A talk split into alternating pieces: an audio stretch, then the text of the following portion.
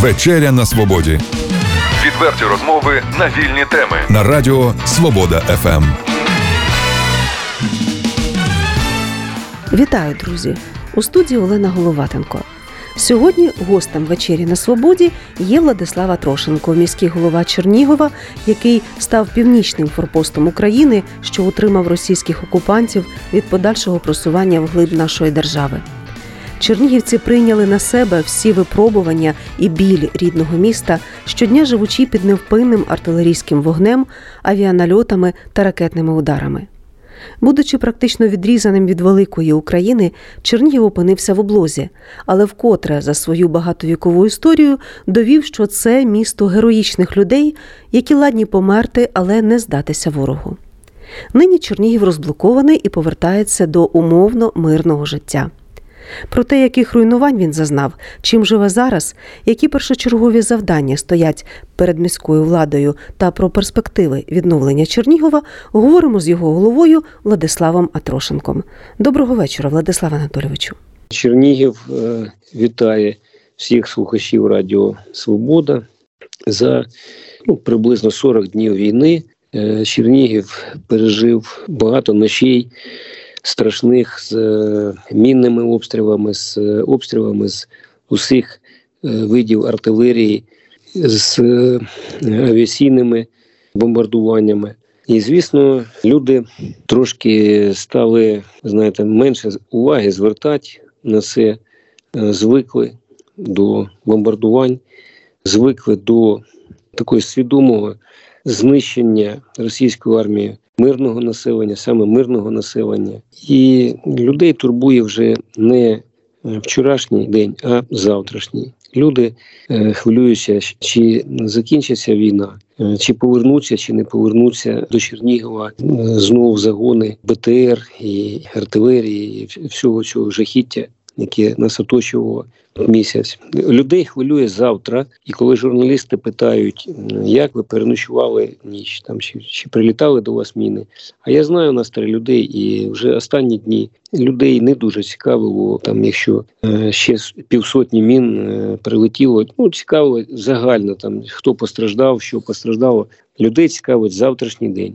От усе найголовніше, що сьогодні цікавить людей, коли вони почнуть відновлювати своє житло, кого ще це можна зробити, коли можна повернутися на роботу, чи буде чи не буде навчальний рік, чи буде працювати е, його підприємство, з яку е, на якому він працював, чи е, будуть мати змогу акціонери відновити це виробництво. Оце дуже дуже турбує людей. Турбують ціни на на продукти, які значно зросли. І от таке життя тобто турбує майбутнє.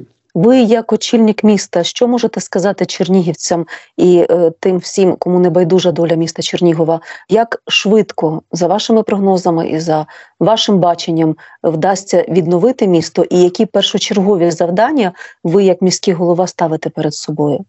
По перше, я відчув себе і я вважаю, що чернігівці е, відчули себе частиною України е, після цієї війни, і ми по-іншому стали відноситися до війни, яка не в нас знаходиться. Люди е, в тих областях, до яких ще не прийшла війна, вони відносяться до війни так само, так самісінько, як ми ставилися до АТО до 24 лютого. І я сам, я сам я грішний. Я вважав, що це погано, це звісно, там гинуть наші хлопці, але це було далеко, і це ніяк не впливало на наше мирне життя.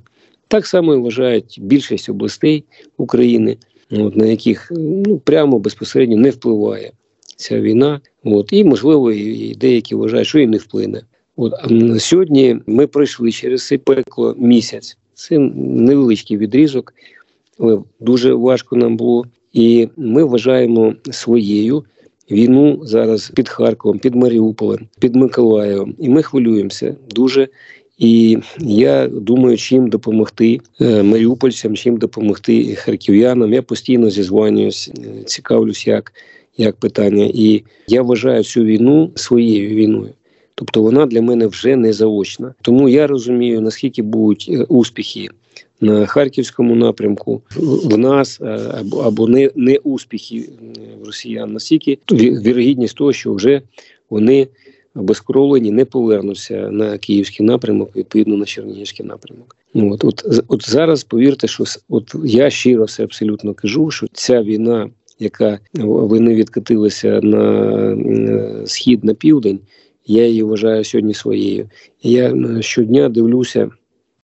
Дивлюся, що відбувається саме на цих напрямках.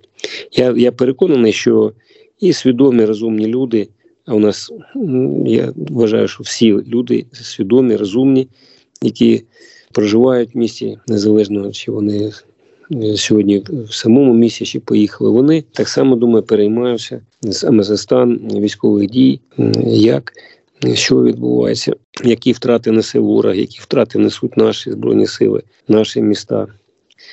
От, от, от я я так сьогодні мислю такими критеріями. Але тим не менше, я керівник, звісно, з такою оговоркою, якщо війна закінчиться, якщо війна закінчиться, ну я змушений думати про те, що сьогодні абсолютно не виконується дохідна частина бюджету. Я планую зустрічатися з урядовцями, почути їх їх бачення, як вони бачать бюджетний рік міста Чернігова. Що це публічні документи, це відкриті документи. У нас немає абсолютно ніяких надходжень по всіх наших комунальних підприємствах, тому що не працюють підприємства, люди не отримують заробітну плату.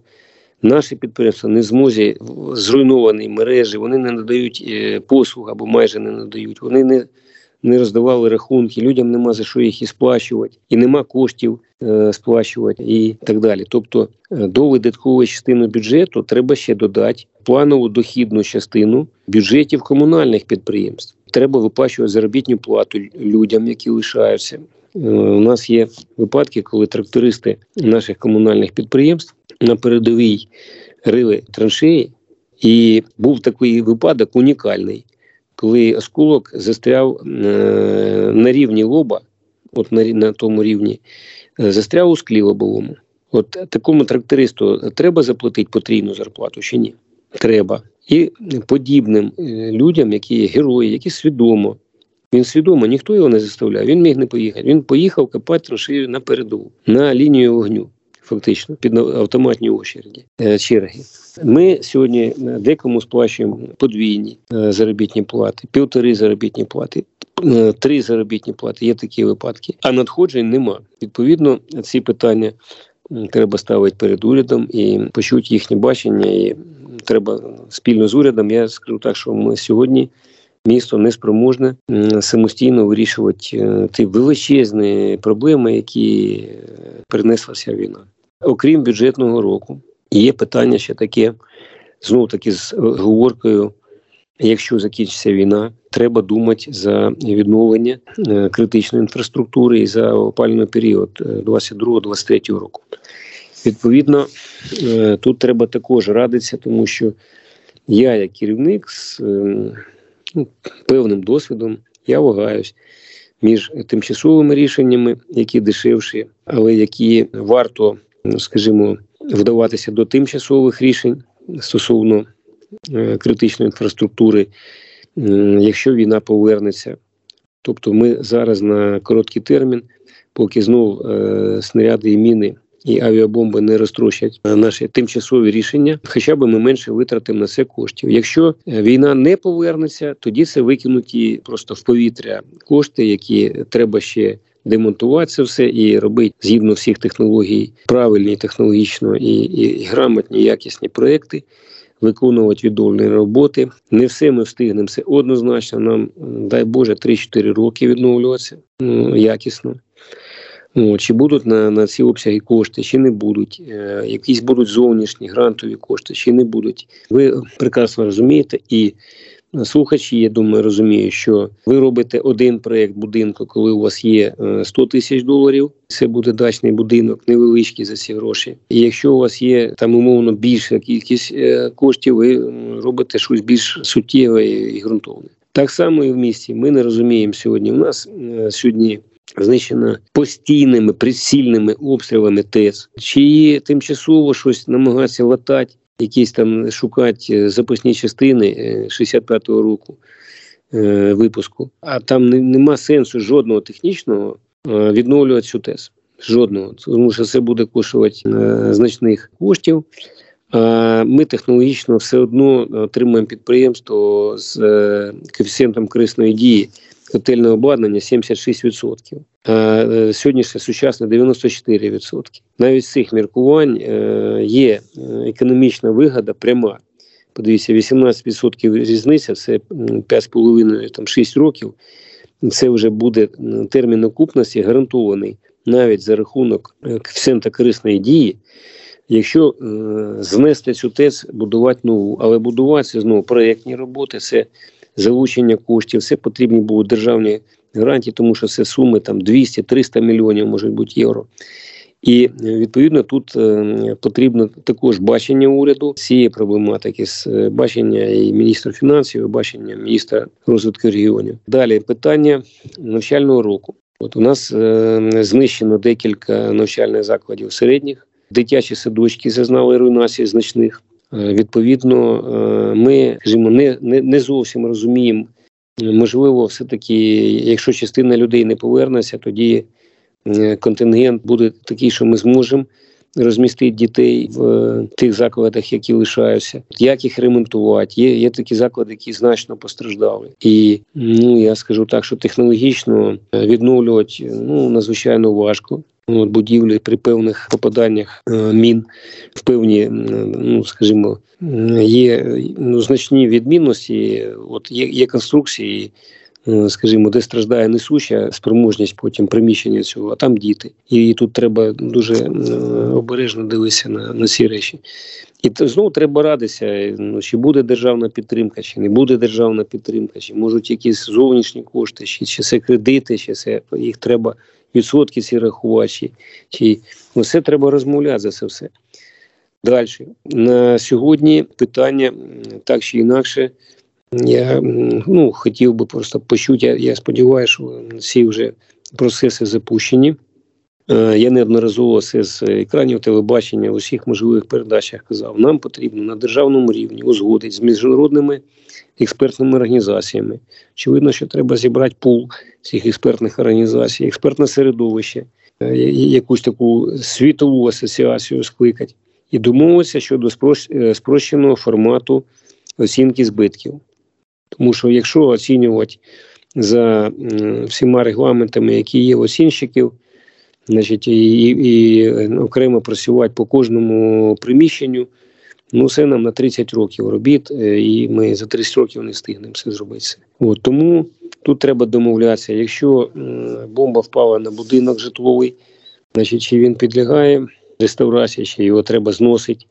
Якщо бомба впала на, е, в район залягання мереж, значить, е, ну, відповідно, треба рахувати е, за збитки, демонтаж дорожнього шару, дорожнього полотна, далі е, відновлення роботи самих цих мереж, далі е, монтаж ну, всього дорожнього пирога і, і дорожнього одягу, так званого, це саме асфальтне покриття. Ну, це, це колосальні кошти.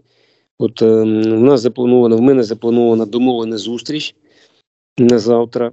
От, е, з рядом міністрів, з офісом президента, щоб ми, е, скажімо, я хочу почути їх думку, і в залежності від думки, можливості держави і спроможності держави підстав- підставити плече.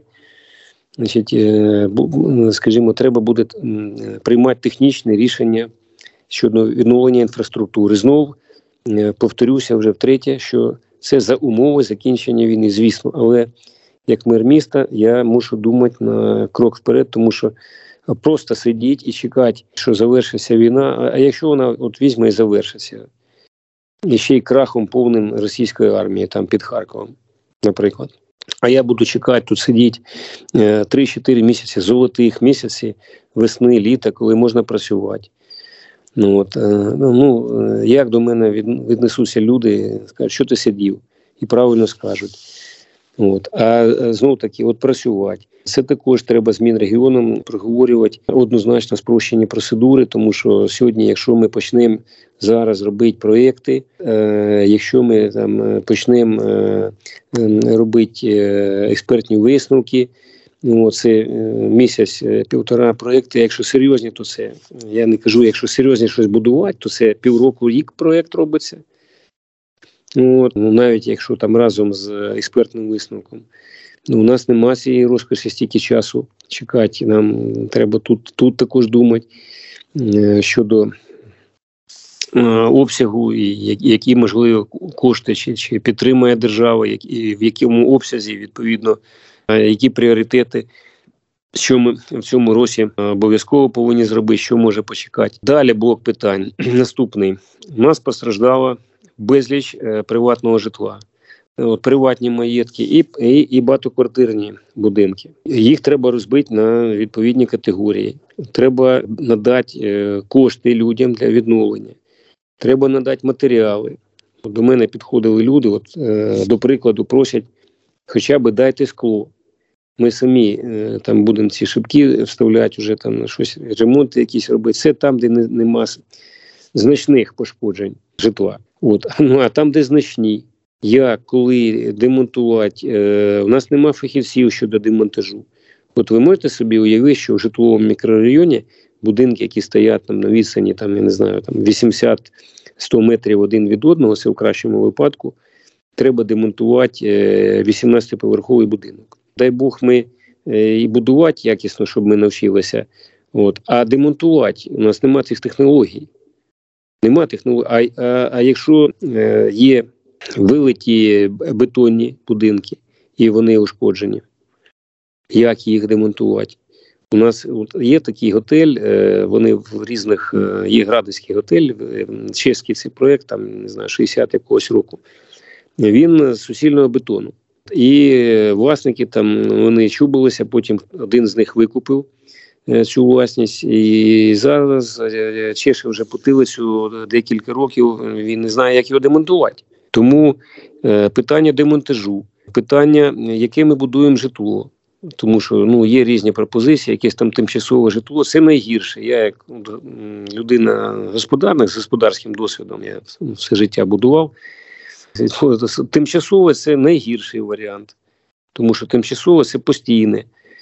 От, і барахла якось набудувати, і далі і, і буде рахуватися, що вже воно збудовано і замінено якісне житло на все барахло. От, це, всі програють. Місто програє, і містяни програють. І... Далі треба обговорювати. Це очевидні речі, що, ну, скажімо, на сьогодні ми, скажімо, бюджетні наші надходження на душу населення в місті Чернігіві нижчі, ніж в середньому по Україні. Вони одні з найнижчих. Як відновлювати місто з, е, з з цими найнижчими е, від, е, е, надходженнями? Є різні варіанти. Є варіанти е, будівництва якорних підприємств державних Чернігові, е, з виробництва там, ну я не знаю, будь-чого, або е, медичний е, якорний такий клініка серйозна, щоб там медичний туризм розвивати. У нас є для цього місця, і я пропонував. Е, Ми можемо до 90 гектар під е, цей напрямок виділити. Тобто, от яким чином все-таки повернуть життя в місто, повернуть виробництво, повернуть е, податкові надходження. Це серйозне дуже досить питання. 70 кілометрів до кордону з пам'ятником три сестри. До речі, треба, я обов'язково трошки розвидніться ситуація. Треба з'ясувати, на чиїй землі цей пам'ятник збудований. Якщо він збудований так, що ми його не зможемо е, з- ем, зруйнувати, бо він е, на, на землі трьох країн, е, вирізати треба свою частину усіх трьох сестер, от там, де наш трикутник, вирізати і е, таким чином своє ставлення. Значить, їхні хай дві сестри лишаються, нашу вирізати. Якщо на Це я землі, хочу, значить, перепрошую, уточню для наших слухачів. знести. Так, це мова йде про монумент дружби народів у селі Сеньківка на кордоні Сеньківка. трьох е, трьох країн Росії, Білорусі, України. Так, угу. прошу, прошу. От, е, та тут е, це, ми відволіклися. Значить, а я кажу за технології будівництва. Треба Мінрегіону дуже серйозно, і треба тут досвід Ізраїля. Це перша країна, яка е, турбується за капсули е, безпечні в кожній квартирі сучасних будинків і за е, відповідні бомбосховища, або тобто за якими технологіями, яка міцність лікарні знов таки, якщо ми не забуваємося за цю територію, от, то треба дивитися в Ізраїлі лікарні, всі хірургічні відділення, мінус 6 поверхів, і в них є нормативи. Якщо там агресія, ракетна атака якась, вони за там певну кількість хвилин е, повинні спустити е, всі там е, хірургічні, операційні там і так далі на мінусові поверхи. Я особисто бачив, я перебував в Тель-Авіві, там завелася, е, до речі, з, тоді ну, багато було і урядовців, і мерів міст. Ми бачили це все.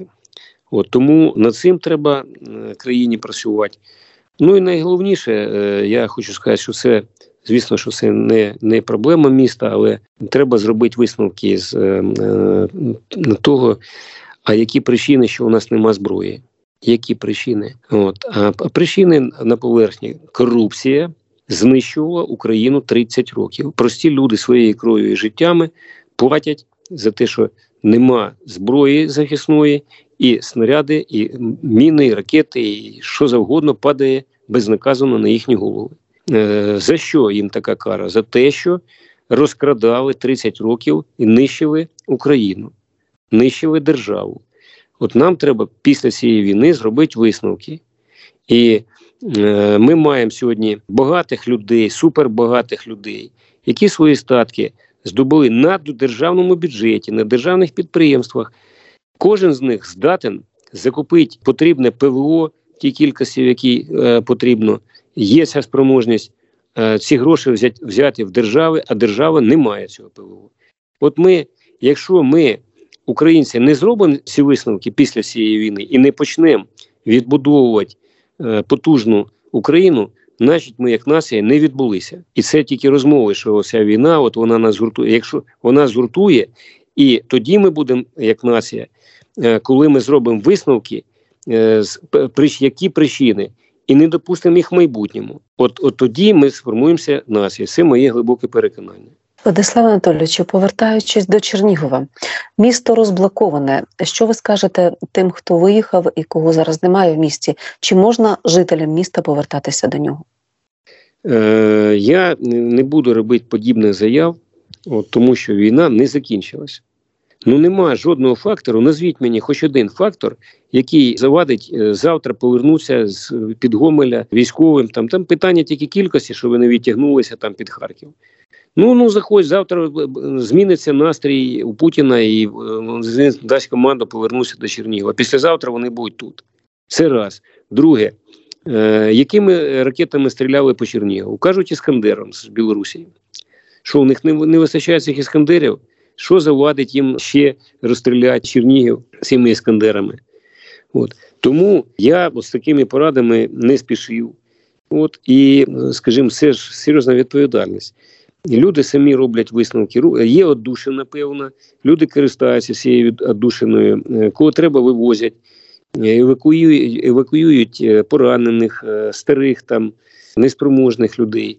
Ну, це правильний процес. Хто прийняв рішення повернутися, але не мав можливості, було оточення, значить, і він хоче повернутися і підтримати місто в майбутньому свідомо. Є такі, вони заїздять. Е, Є люди, які е, і я не знаю взагалі, так сказати, важко оцінити, що вони думають, якими вони думками переймаються. От, е, вони важко збагнути.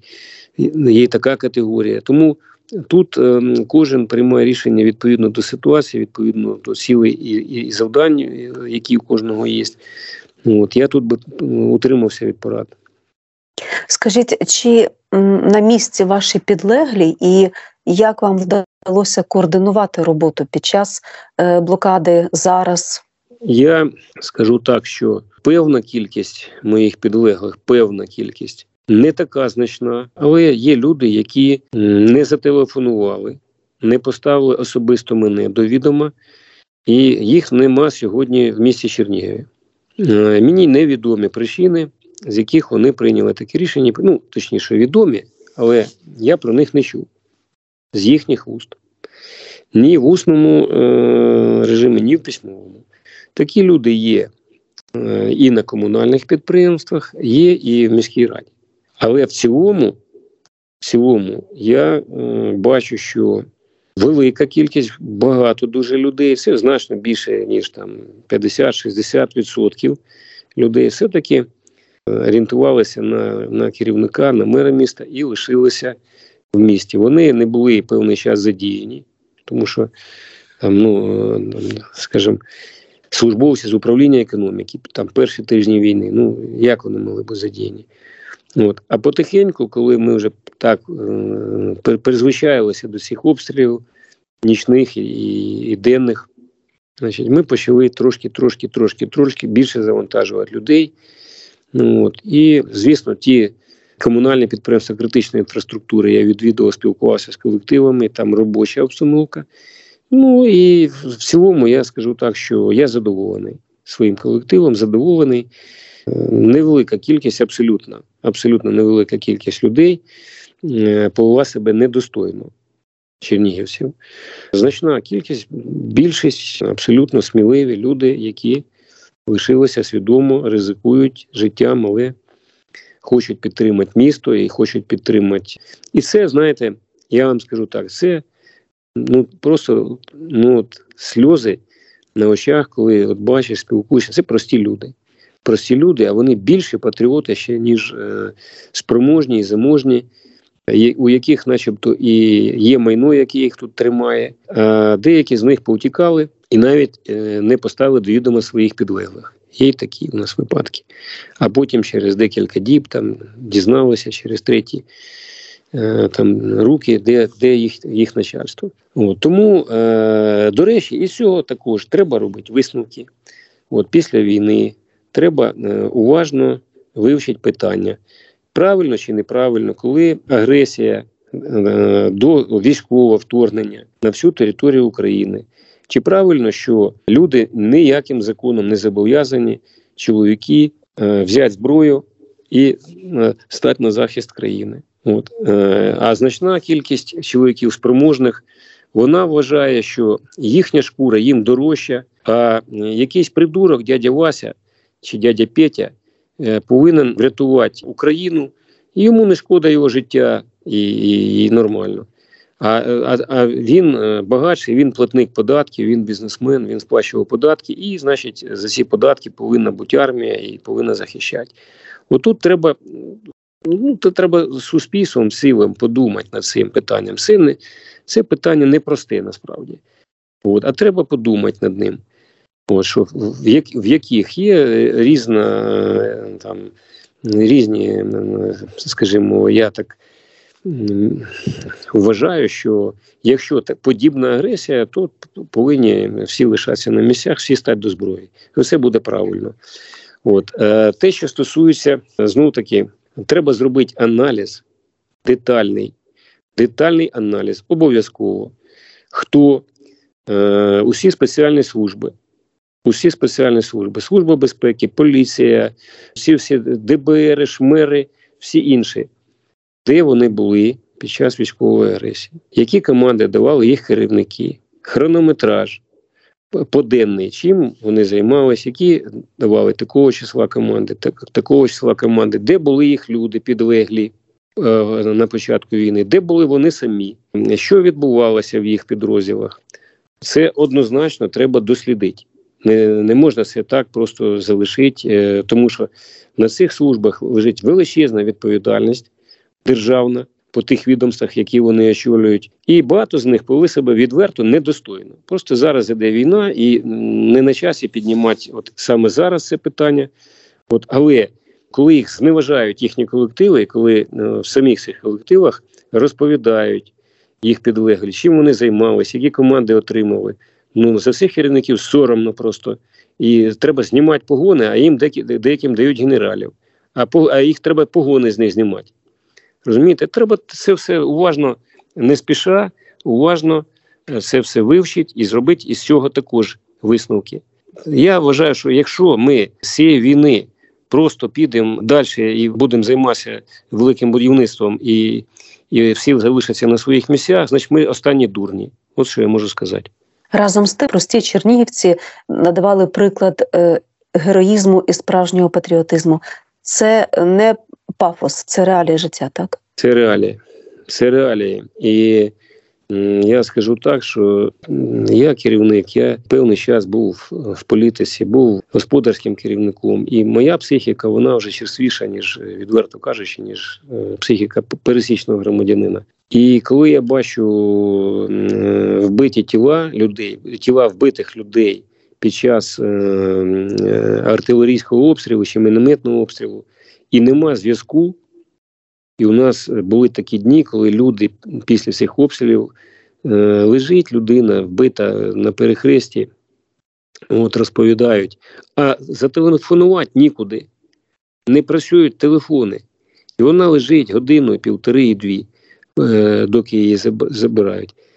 От і коли я бачу подібні речі, ти розумієш, е, що людини вже нема, вона е, не жива, життя вже з неї пішло. І тоді ти не плачеш. І ну, це, це ну, от так сталося, і ти приймаєш це вже як, як даність. А коли ти приходиш в лікарню, і там лежить молодий хлопець, молодий хлопець, і мені кажуть на вухо лікарі, що він не транспортабельний, він тяжкий, і ми подивимося за добу-дві, що з нього буде далі. А цей хлопець був такий у нас боєць ЗСУ е, Діма.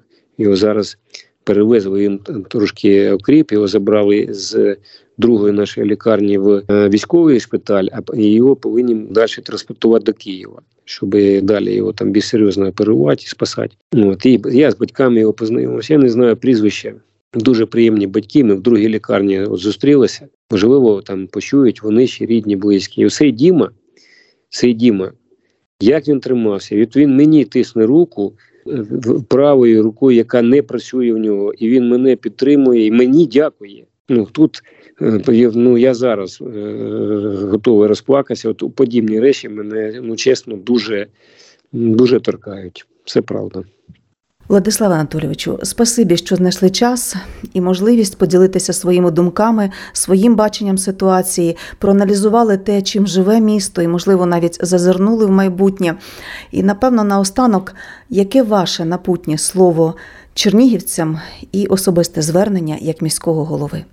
Ну, звернення буде наступне: що, по-перше, за всі 40 днів я хочу низько уклонитися і подякувати всім чернігівцям, які е, жертвували своїм життям і підтримували критичну інфраструктуру, лікували людей, підтримували збройні сили, пекли хліб, готували їжу. Подякувати окремо і щиро подякувати і вклонитися волонтерам. Це раз. Друге, Е, Я хотів закликати е, містян все-таки терпіть. Терпіть стільки, скільки потрібно. Нам треба вистояти. Безумовно, хочеться е, більш швидше, щоб проходив е, переговорний процес, щоб за цей час менше загинуло людей, але не ціною е, зради інтересів України. І е, очевидним є те, що ми, як нація, як країна народимося е, тоді, коли ми переможемо. Ми переможемо в цій війні. А коли ми переможемо в цій війні, ми переможемо тоді, коли там умовно е, 100 тисяч гробів прийде до Росії. От е, ця цифра є умовною абсолютно, але вона повинна бути суттєвою. Е, Росія повинна е, понести жертви серйозні, і матері Росії повинні почати бити на сполох і полишити російське суспільство. І от, от тоді, от тоді зупиниться війна, і тоді це можна буде вважати нашою перемогою. Тоді звузяться всі вимоги переговорної російської групи до, до України щодо території, щодо там будь-яких поступок. І от з одного боку, що хочеться швидше закінчити це все, і багато є таких, знаєте, люди між собою, та вже б швидше, там, да хай вже той Крим буде, та хай буде там уже той ЛНР, ДНР, ну, всі розмови.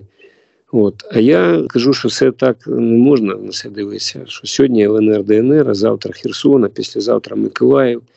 Вони зараз оклигають там. Значить, ми е, зараз підпишемося, вони е, трошки там під, е, підлікуються, підрихтуються, значить, та й повернуться. А хто? Як, а як, як світ? Де, де, де якісь заходи, там світова безпека і так далі. і так далі. Що завадить? Буде та сама пісня, що ми боїмося застосування тактичної ядерної зброї, ми боїмося розповсюдження там на європейські на території європейських країн, початку третьої світової і так далі. І ми підпишемо е, щось віддамо одне, і він там собі, значить, одвигається, отклигається і, і подумає, що то що, щось маловато. Ну, от.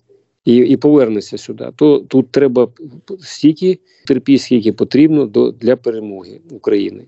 От я е, от з таким і подяка, і все-таки треба витримати це все, як би важко не було. Ми несемо е, колосальні жертви, кров людська лється. Людям важко, надзвичайно. Люди тижнями жили без світла, без, без води. Багато людей і, і були з їжею е, проблеми. От, і, та з усім. Надзвичайно важко. Але треба витриматися. Раз ми маємо такого сусіда, раз ми неспроможні е, були за 30 років е, збудувати достойну систему захисту і достойну зброю собі здобути, і мати стільки збройних сил, щоб не їздили через наш кордон.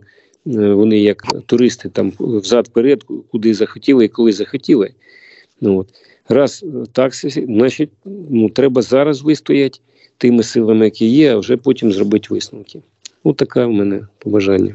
Нагадаю, на прямому зв'язку з нашою студією був міський голова Чернігова Владислава Трошенко.